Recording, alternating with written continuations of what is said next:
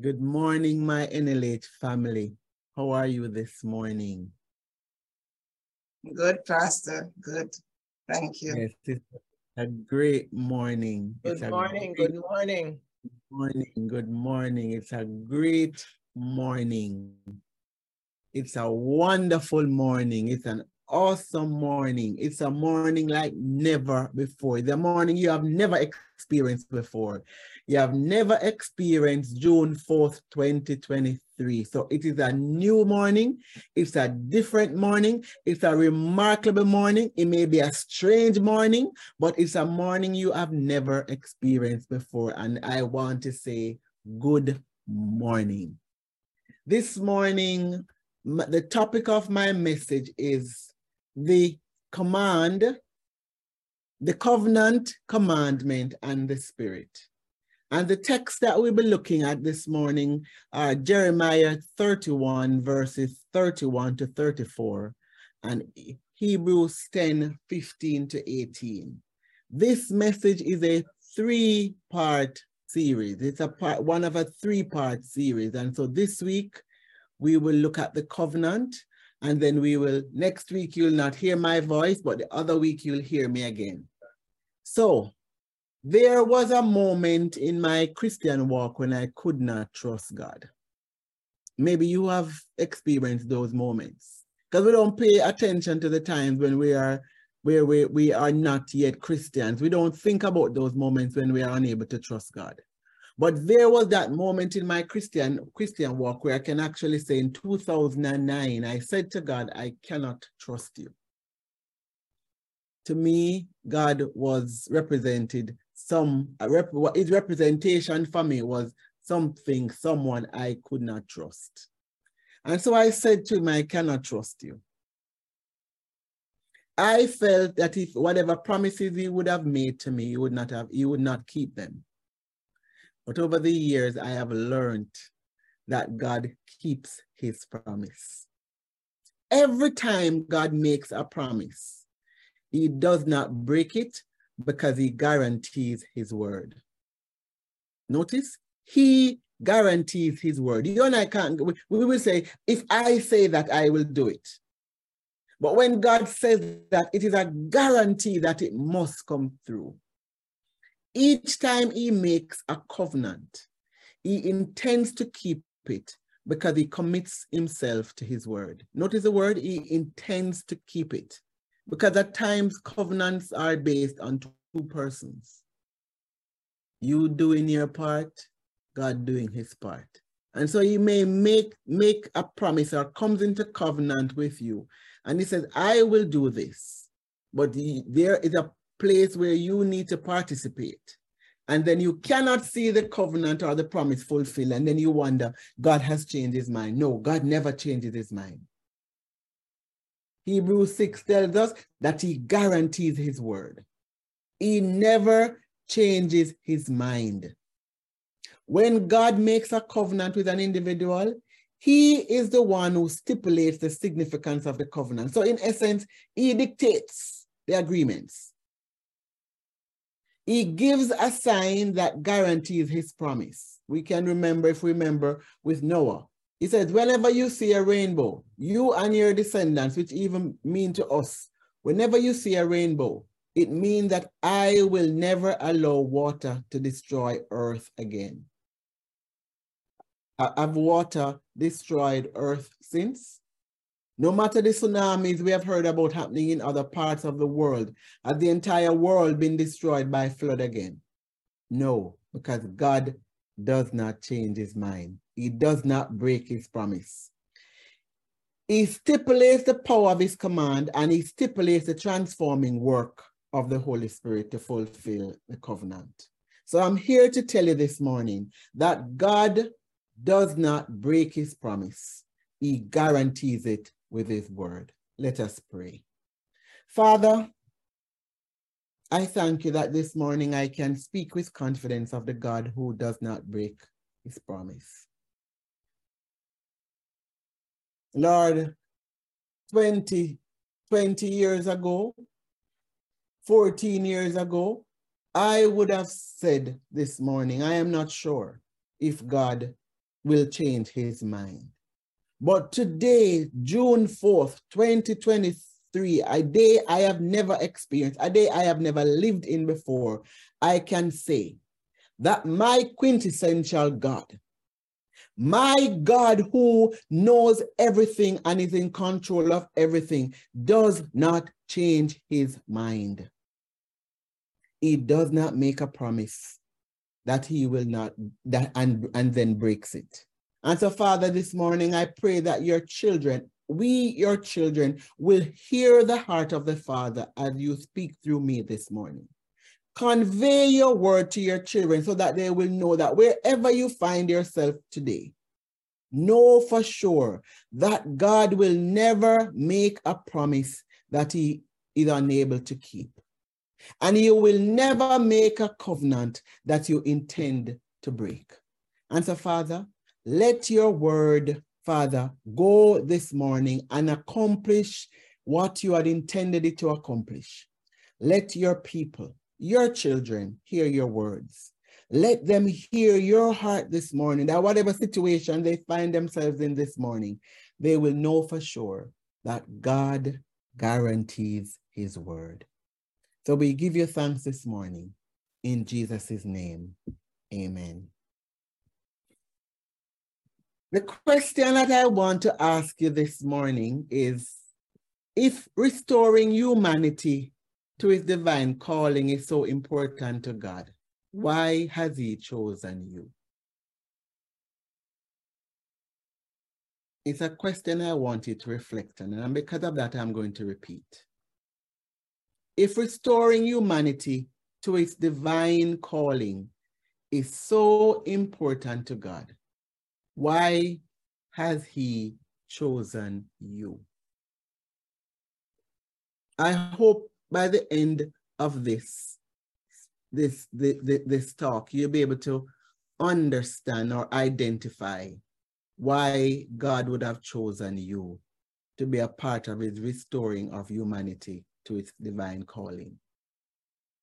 Today, we, as I said to you, we begin a new series.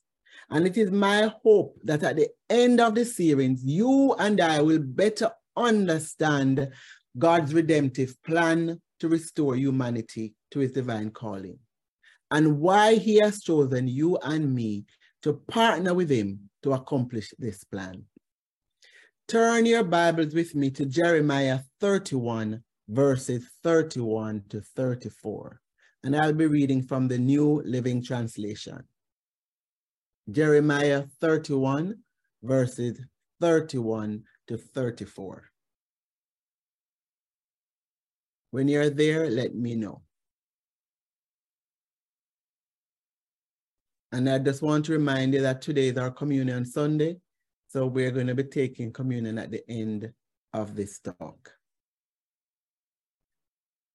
Are you there? Jeremiah thirty-one, verses thirty-one to thirty-four. The day is coming, says the Lord. When you say the day is coming, it speaks of the future. When I will make a new covenant with the people of Israel and Judah. This covenant will not be like the one I made with their ancestors when I took them by the hand and brought them out of the land of Egypt. They broke that covenant, though I loved them as a husband loves his wife, says the Lord. But this is the new covenant I will make with the people of Israel after those days, says the Lord. I will put my instructions deep within them, and I will write them on their hearts. I will be their God, and they will be my people.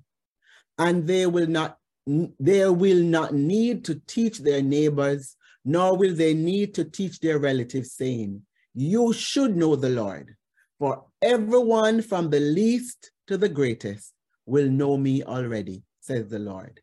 And I will forgive their wickedness, and I will never again remember their sins. Through the prophet Jeremiah, God offers a glimmer of hope. to the people of Israel. That despite the, the, the destruction and the turmoil they were going through, God was saying to them, a day is coming in the future. A day is coming when I will reveal a new covenant with you. In essence, God was saying to them, in the future, I will reveal a covenant that will stipulate my unbreakable promise. In the future, I will stipulate a commandment as the path of righteousness. In the future, I will stipulate how the Holy Spirit will empower my people to be trans to transformation. In the future, there will, there, there will, the limitations of the old covenant will no longer be there, because my people will be so internally transformed that they will be, begin to look more like me. Those are what God is saying when he's saying to, through Jeremiah, that there is a day that is coming. And I will say to you this morning, there is a day that is coming. Yes, the new covenant has already been established, but there is a day coming where you and I, our eyes will be open to the reality that God does not break his promise, because he's a promise keeper in God who guarantees his word. You and I will get to that day where our doubts will be removed, where our anxiety will be gone, where depression will no longer be a part of our day-to-day life. Our lives, because our eyes, our spiritual eyes, and our hearts will be open to seeing that God does not change his mind. He does not break a promise. This week, I want us to focus on my first point. God, the new covenant stipulates God's unbreakable promise. And we will do this by defining what is what it means to be in covenant, or defining covenant. We'll also understand, look at the different types of covenants and the covenant relationships, what it means to be in covenant. We will also look at what it means to, to what, it, what the difference between the old and the new covenant. And we will look at how Jesus, the mediator of the new covenant, his death and resurrection is the basis of the promise. So I repeat, we're going to look at how the new covenant stipulates God's unbreakable promise. We're going to define what it means to be in covenant, or what does covenant means. We're going to understand the types of covenants and the types of covenant relationships. We're going to look at what it means to be in covenant. We're going to look at the difference of the old and the new covenant, and look at how Jesus, through his death and resurrection, fulfilled the promise. So my first point, as I said, I'll be looking at one point this, this today, because it will be a three-part series, and I'll be looking at one point each week. The new covenant stipulates God's unbreakable promise. Thomas Schreiner, in his book Covenant and God's Purpose for the World, defines covenant as a chosen relationship in which two parties enter into a formal relationship, making binding agreements to each other and ratifying the covenant with oaths. So it, covenant requires two persons. No one, I can't covenant with myself. I need somebody else to covenant. The term to make a covenant or to cut a covenant is an ancient practice where animals were slaughtered and cut up to ratify an agreement or to seal the promise made.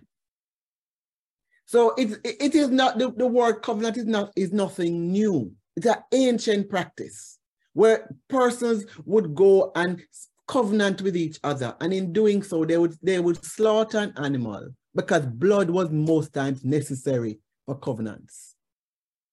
O. Palmer Robertson, in his book The Christ of the Covenant, defines covenant as a bond in blood, or a bond of life and death, and it is sovereignly administered. Sovereignly meaning it is administered by God.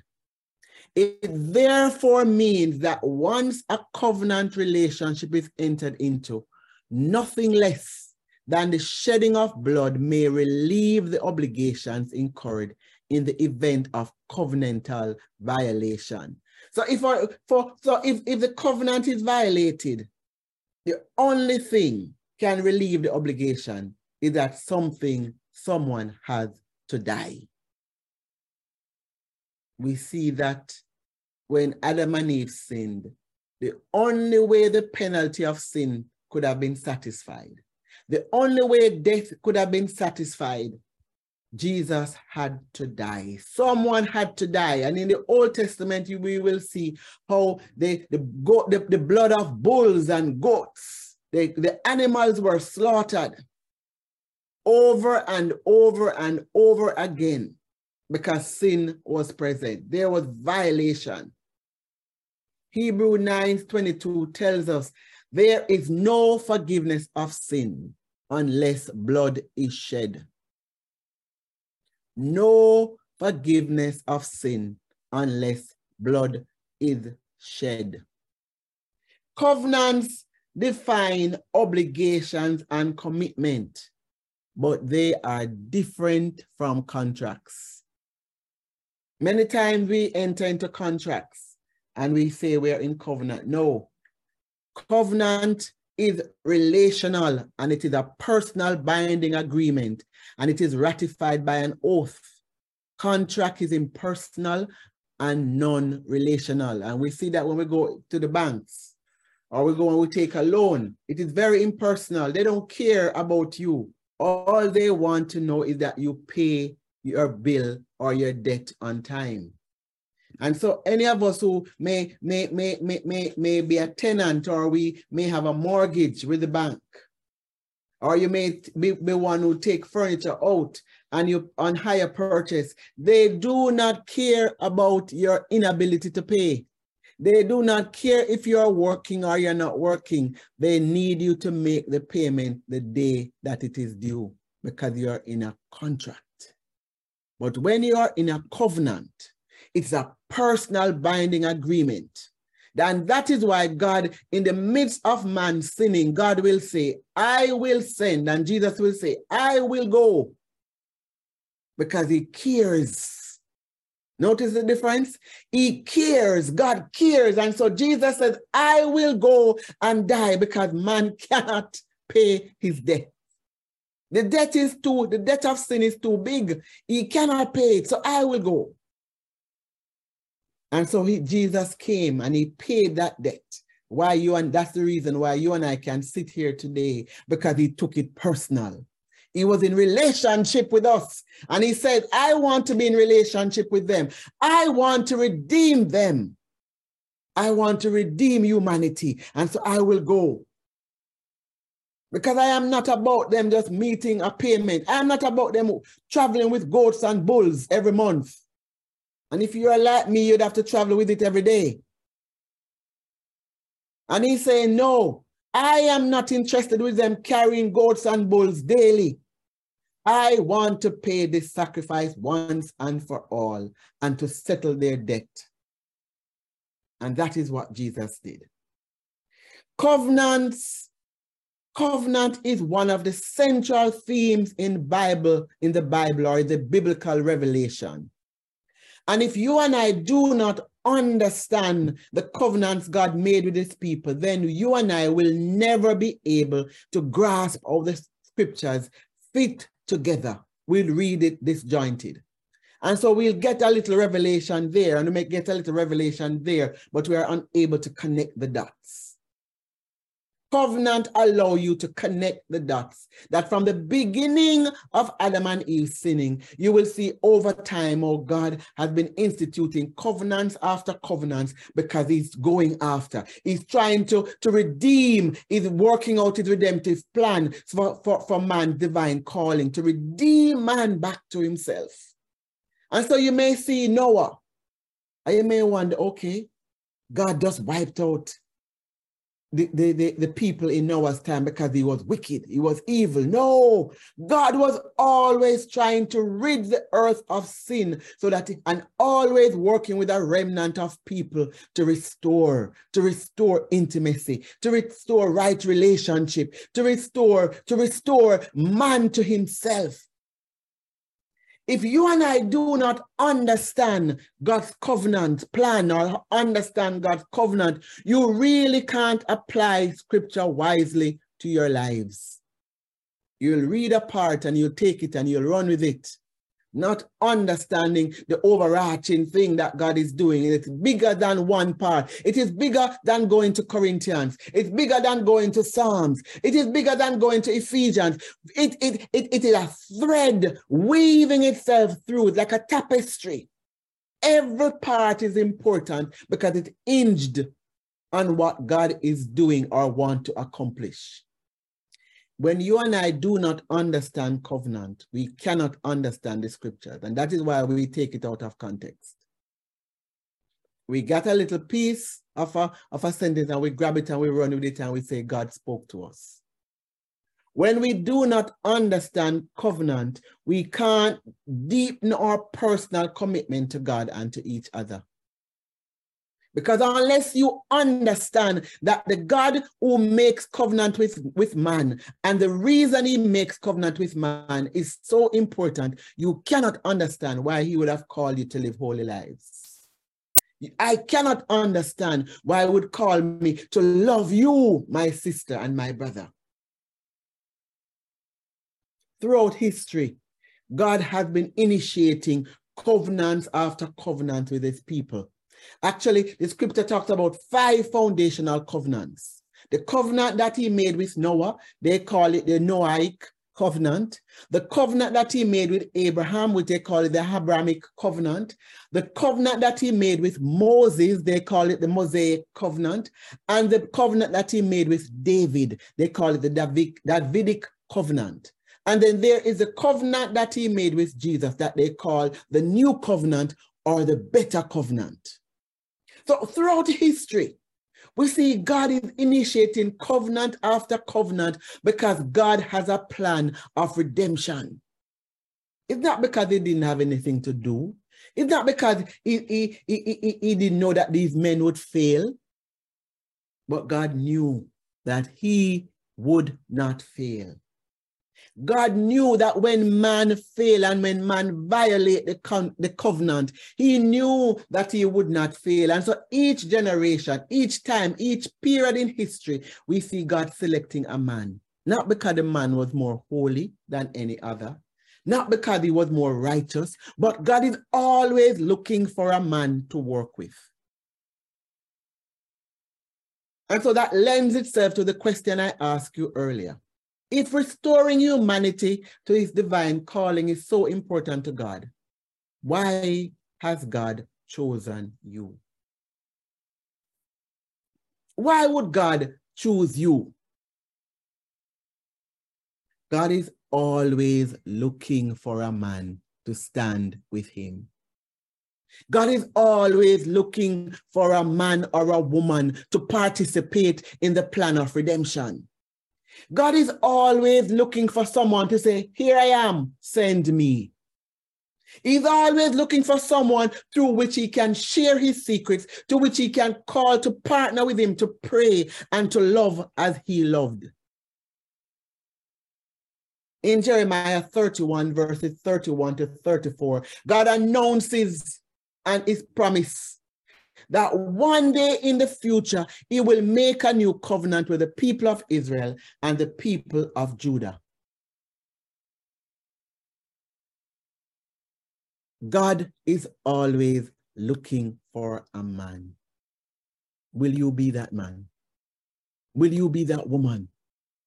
Will you be that person that God can say, I can use you to restore humanity?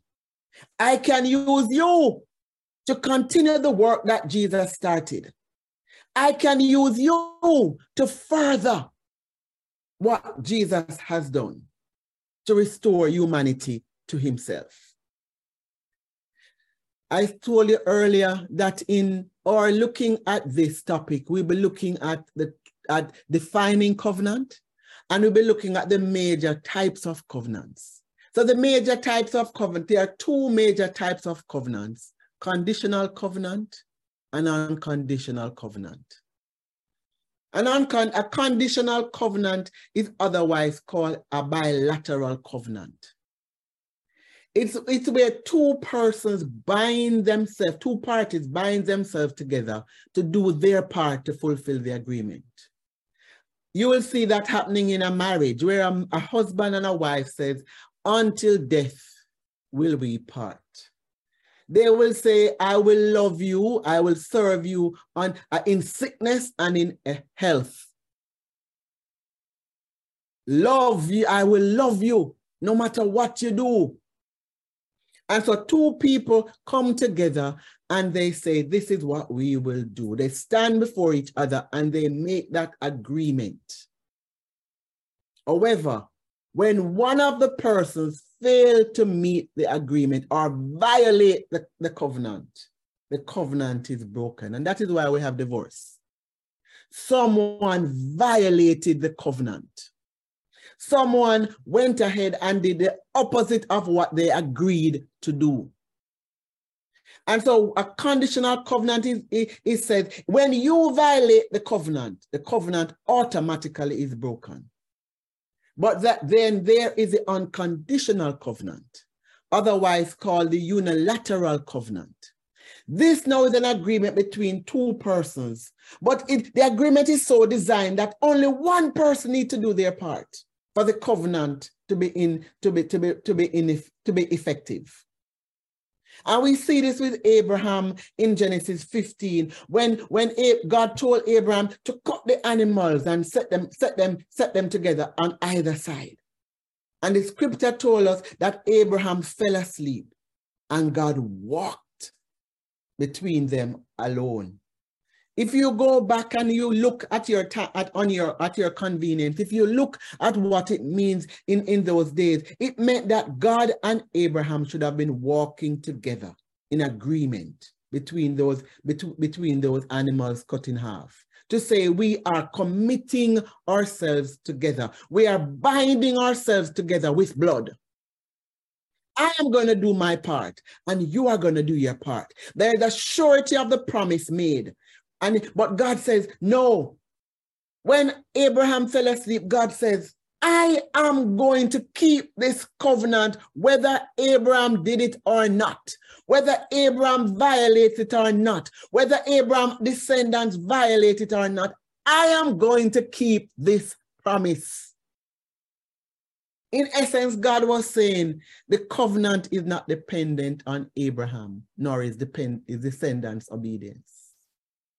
If Abraham or his descendants sin, God is saying, it is my blood that will be shed. So if they sin, I am going to shed my blood. Can you imagine that? God is saying, I am so committing myself to you that when you sin, it is my blood that will shed.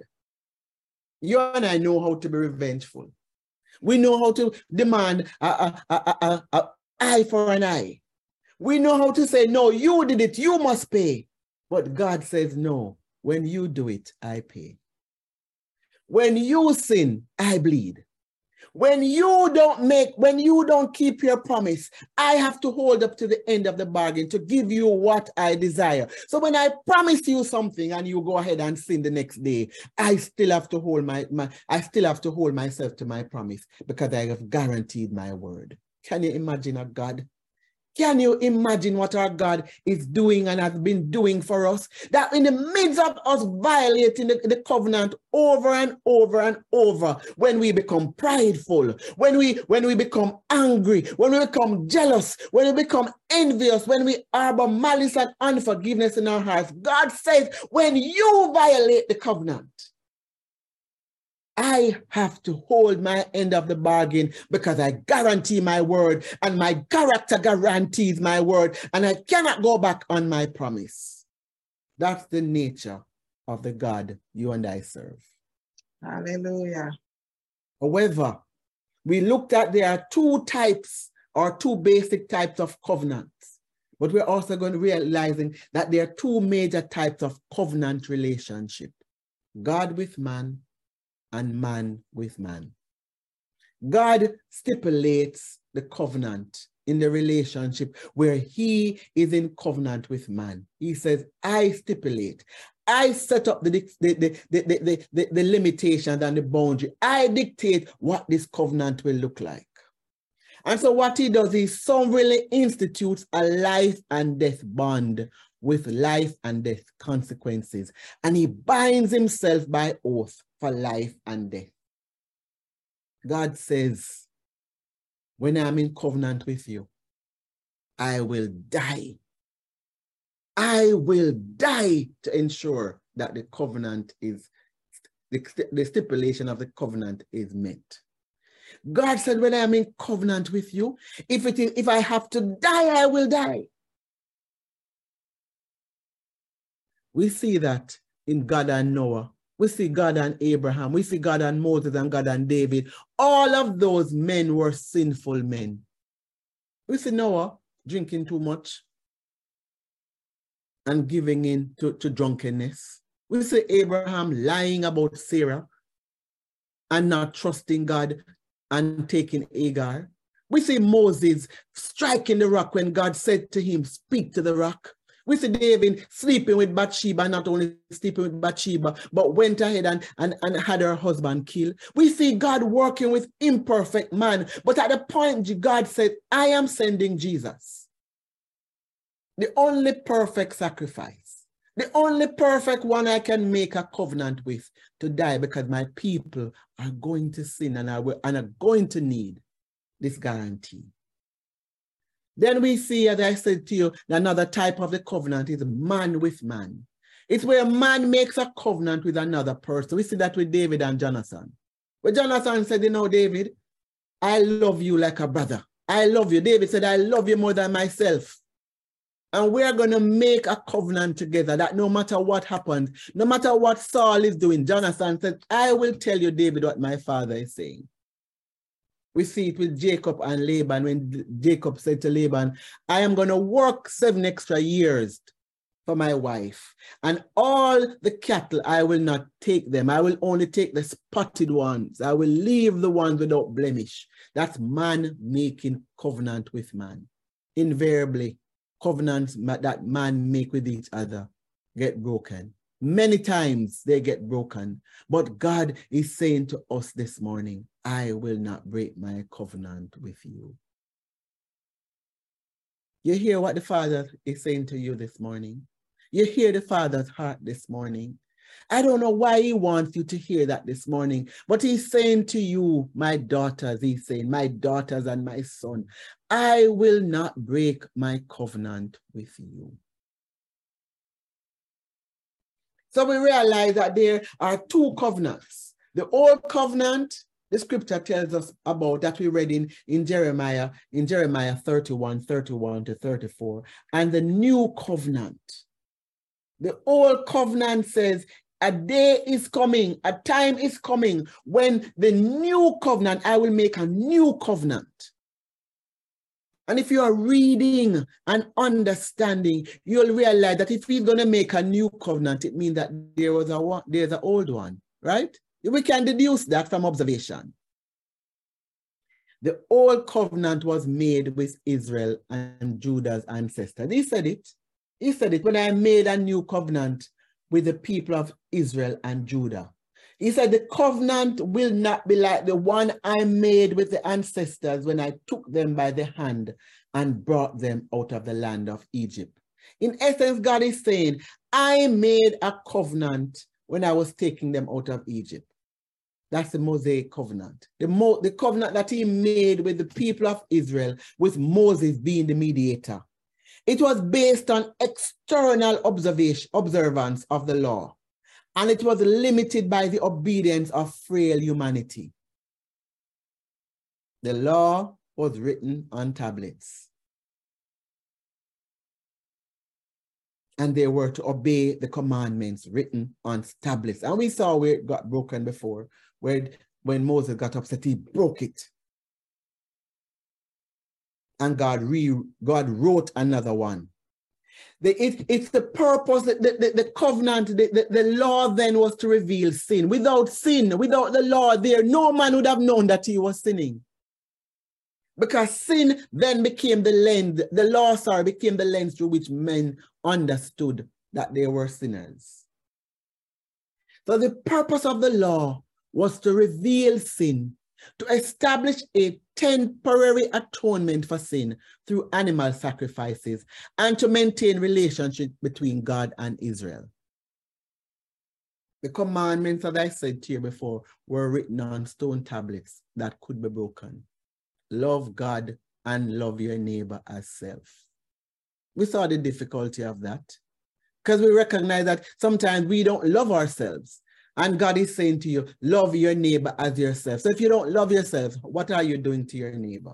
You can't love your neighbor, right? The new covenant, on the other hand, stipulates God's unbreakable promise to his people. Instead of writing his law on tablets of stone, God would now write his law in the minds and on the hearts of his people. He was going to do this from the least to the greatest, people from all ethnicity and cultural background, and they all would know that he is God. So by the nature of him writing in and writing on, everyone will know that he is God, from the least to the greatest, so no man will, will be without an excuse. Can you believe that?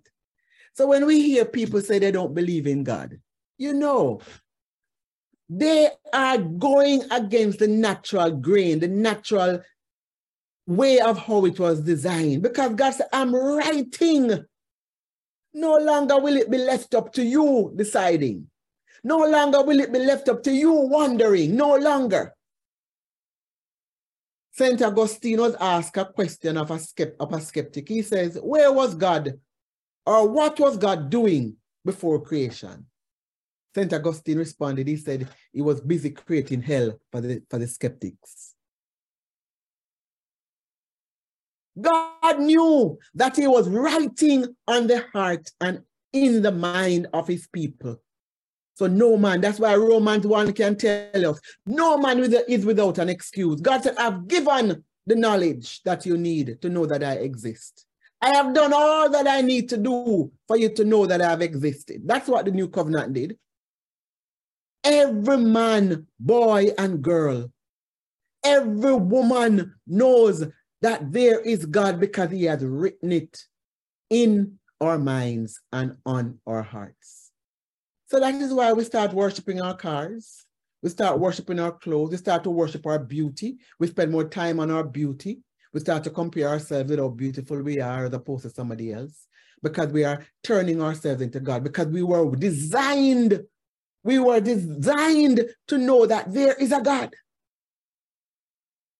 In writing his law in their minds and on their hearts, God would imprint his truth so deeply that his people would experience internal transformation. It's not working on the outside, you know. It's not behavior modification. God is not after behavior modification. God is not after how long your skirt is, or how long your sleeve is, or, or, or, or how natural your hair is. He's after internal transformation. And that is why he said, I'm writing in their hearts.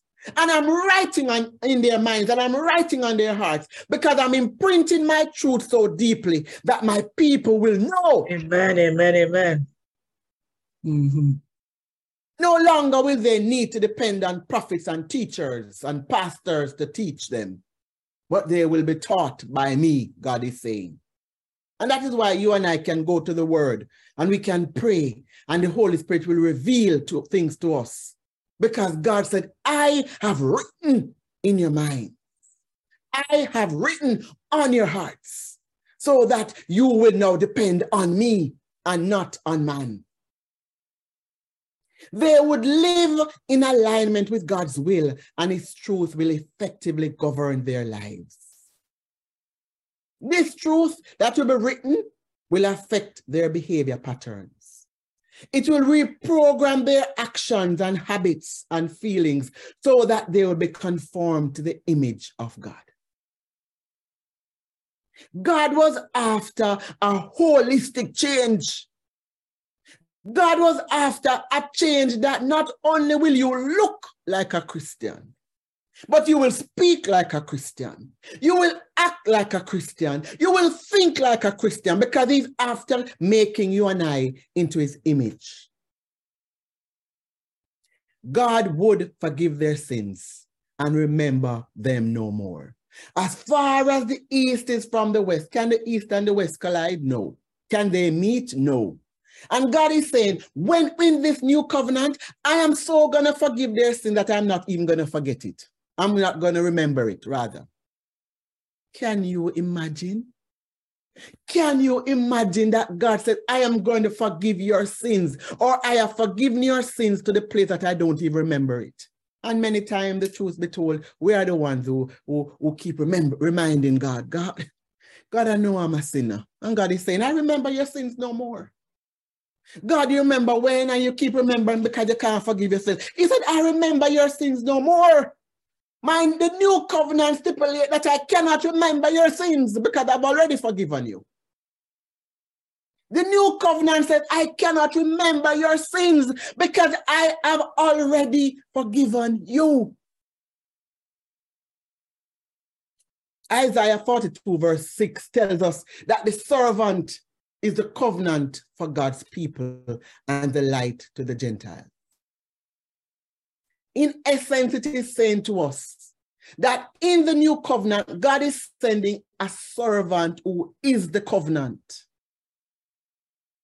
And as the covenant, he would be the one who mediates. He will be the mediator, the meeting point between God and man. Do you know who that is? Who is it that came and stood in the gap between God and man? According to Hebrews eight, six to seven, Jesus is the mediator of the better covenant. That's the covenant that Jeremiah spoke about, that a future, in the future, a time will come where God will establish a new covenant. Hebrews is telling us that the new covenant is already established because the mediator came. And he established a better covenant with better promises. It therefore demonstrates that the new covenant is ultimately fulfilled in Jesus. I don't know about you this morning, but I am so glad that for the new covenant that came with the better promises. Because I know that I can go to my God freely. I know that his scepter is extended to me because he has forgiven my sins and he remembers them no more. Yeah. That qualifies me to go, not because of how good I am, not because I was born a Christian, not because I, was, I grew up in Christian homes, not because my parents were Christians, but God is saying to you and he's saying to me, because I have forgiven your sins, you can come. You come. You can come.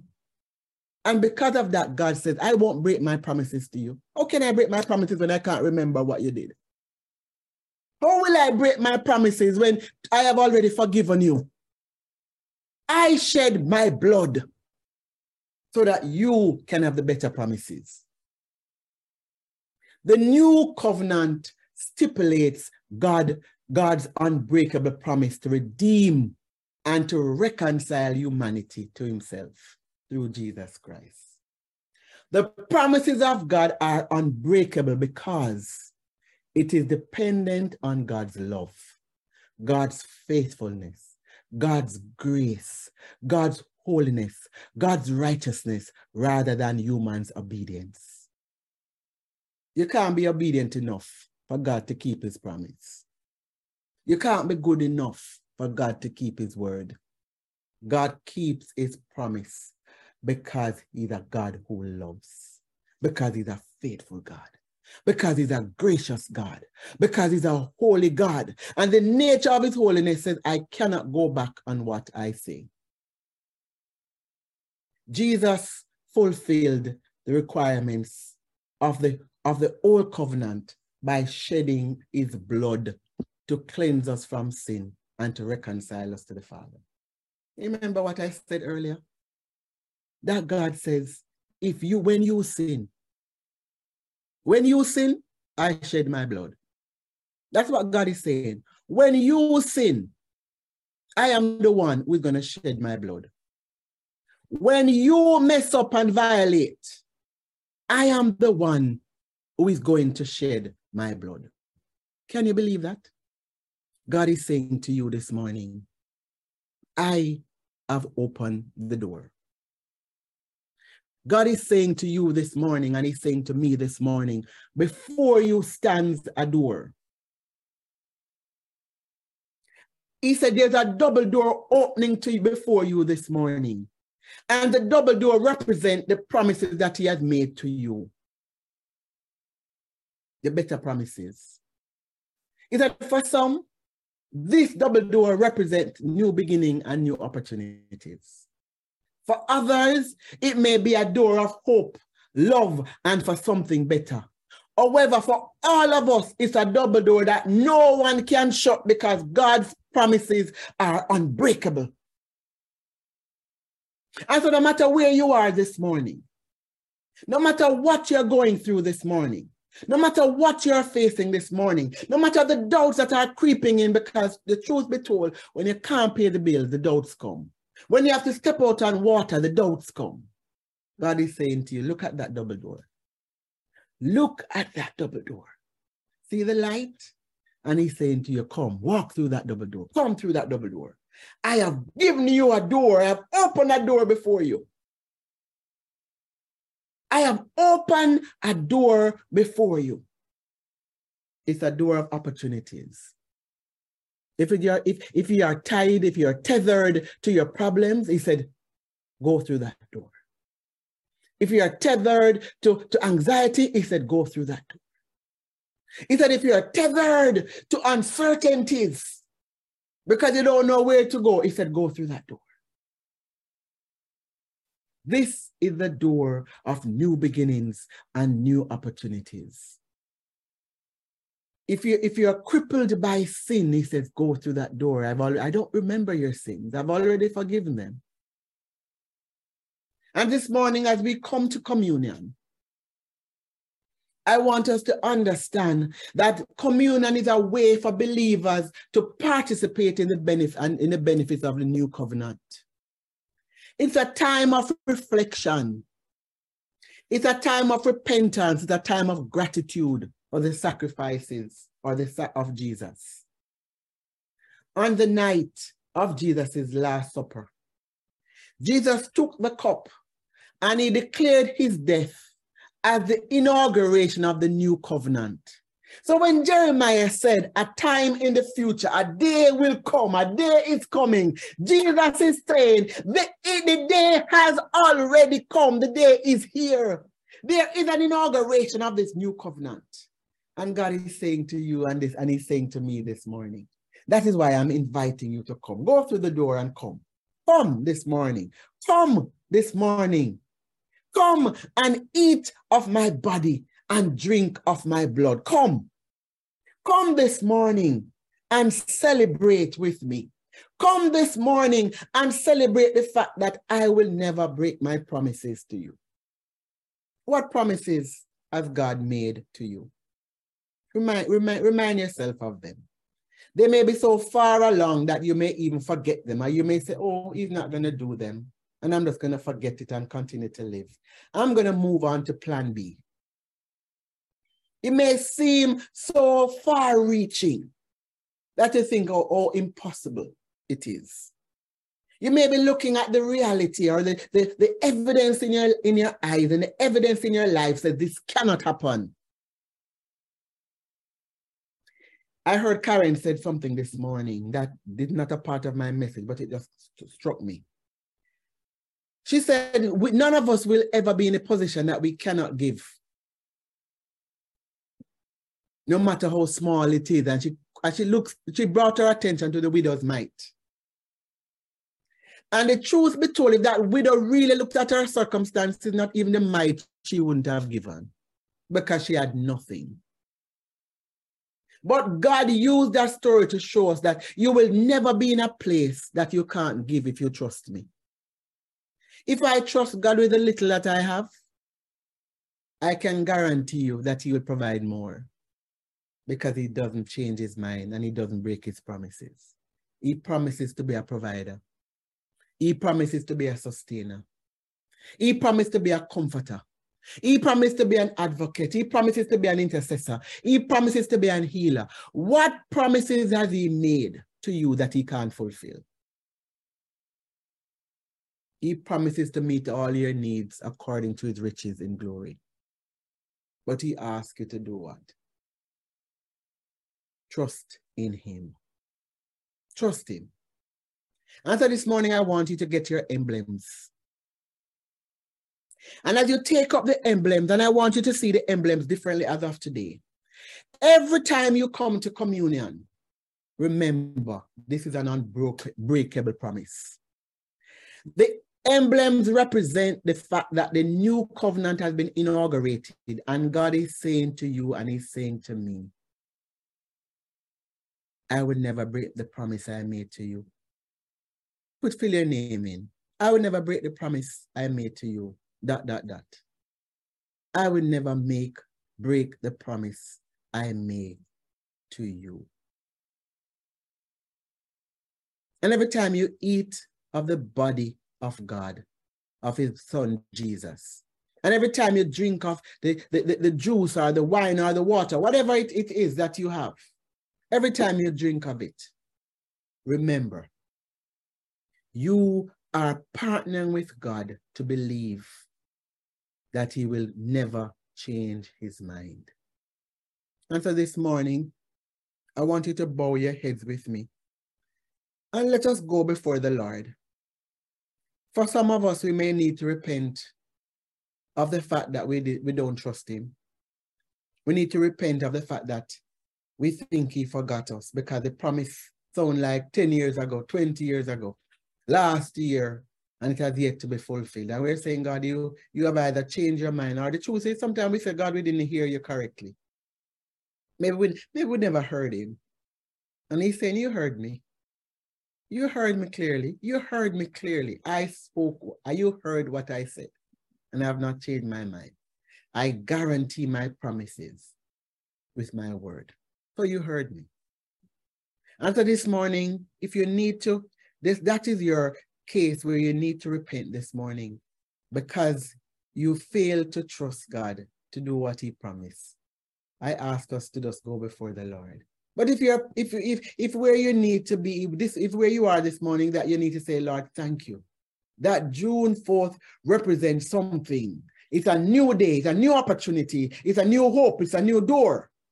I come this morning and I'm in gratitude and I'm saying, thank you for the cross, Lord. Thank you for the nail-pierced hands. Thank you for what you have done for me this morning.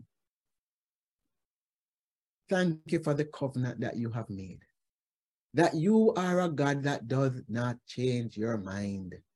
You don't break your promises. So let us go before the Lord this morning.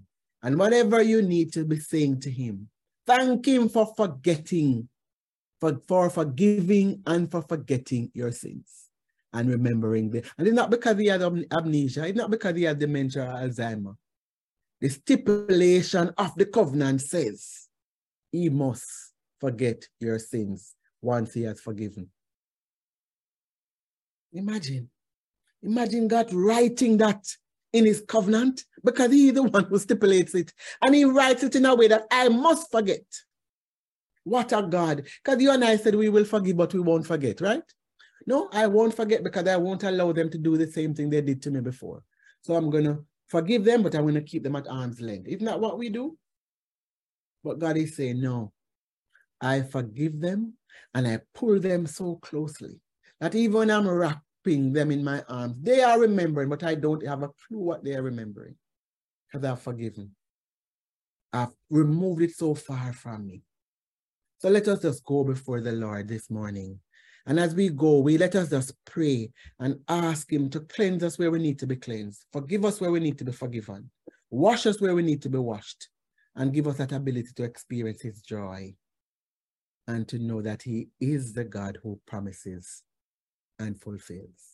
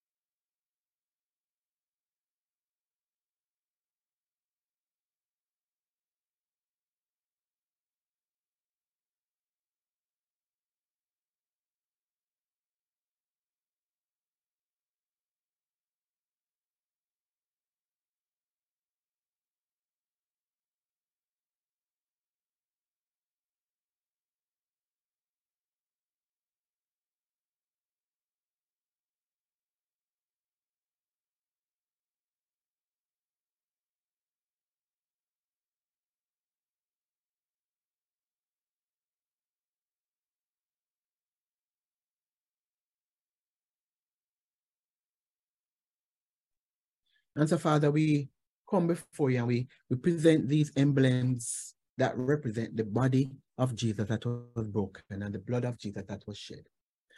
And we ask you, Father, this morning that as we partake of these emblems, Father, that you will consecrate them, God, that as we eat of them, Lord, that there will that be that internal transformation that is occurring or that is continuing in our life. Father, as we eat of the body of Christ, these emblems that represent the body of Christ, God, we eat in remembrance of you. As we drink, Father God, we drink knowing that this is the inauguration of the new covenant. So we walk knowing that we are in covenant with you. Lord, eating of the body and the blood of Je- and drinking of the blood of Jesus is stupid. It does nothing if I am not in covenant with you. So for those who listen today, may they be at that place where they come and they come before you and ask you to forgive them of their sins and to cleanse them of all unrighteousness. May they come in covenant with you, Father, so that they can partake of the unbreakable promises of our God. So my sisters and brothers, may we take of the bread this morning, the cracker, the biscuit, whatever it is that you're using to represent the body of Christ, may we break and eat.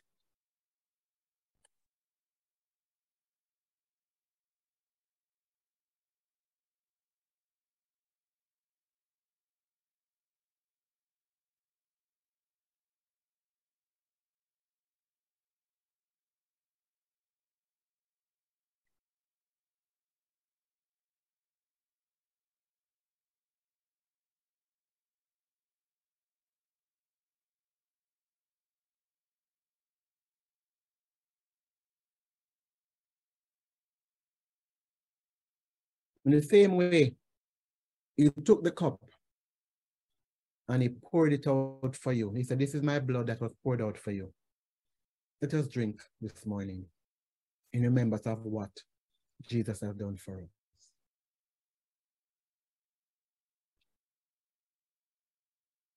Father, we thank you this morning. Father, we bless you this morning. Father, we come before you this morning and we recognize, Father, that you had a plan from before we were born to restore humanity. And you have called us, you have chosen us, and you have asked us to participate. So if restoring humanity to his divine calling is so important to God, Lord, that is why you chose us. You want us to partner. You want us to you you you want us to participate. You want us to understand how much how much you love us. And because we recognize how much we are loved by you, we will then go. We will not, we won't keep it as a secret, but we will go and tell others. We will go and tell others of the good news. But God, many times we have kept it quiet because we don't even understand. We don't even understand why it is so important. We don't even understand why we, you would have asked us to go tell it on the mountain, over the hills and everywhere, that Jesus Christ is Lord. And so, Father, I give you thanks this morning. I hope, Father God, that your message was conveyed in a way that your people heard you and not me, that they heard that clarion call of the Father saying, I have chosen you. I have called you to participate in restoring the divine calling of humanity. I have called you, I've chosen you to participate so that my people, my people who are called by my name will know that I will not break the promise I have made to them. I have forgiven them of their sins, and I will remember it no more. I have written on my law on in their minds and on their hearts, so that they will be internally transformed to the image and to be image bearers of Christ. So, Father, let your word, let your word take root in our hearts, God. Let your word take root in the soil of our hearts and begin to grow. Lord, I am tired of the outward modification. I am tired of looking like a Christian. God, I need to now start to think like one. I need to start to act like one. I need to start to speak like one, God. Let your word transform us. In Jesus' name we pray. Amen and amen. And over to you, Sister Karen. Amen. Amen. Thank you so much, Pastor. Thank you. Um...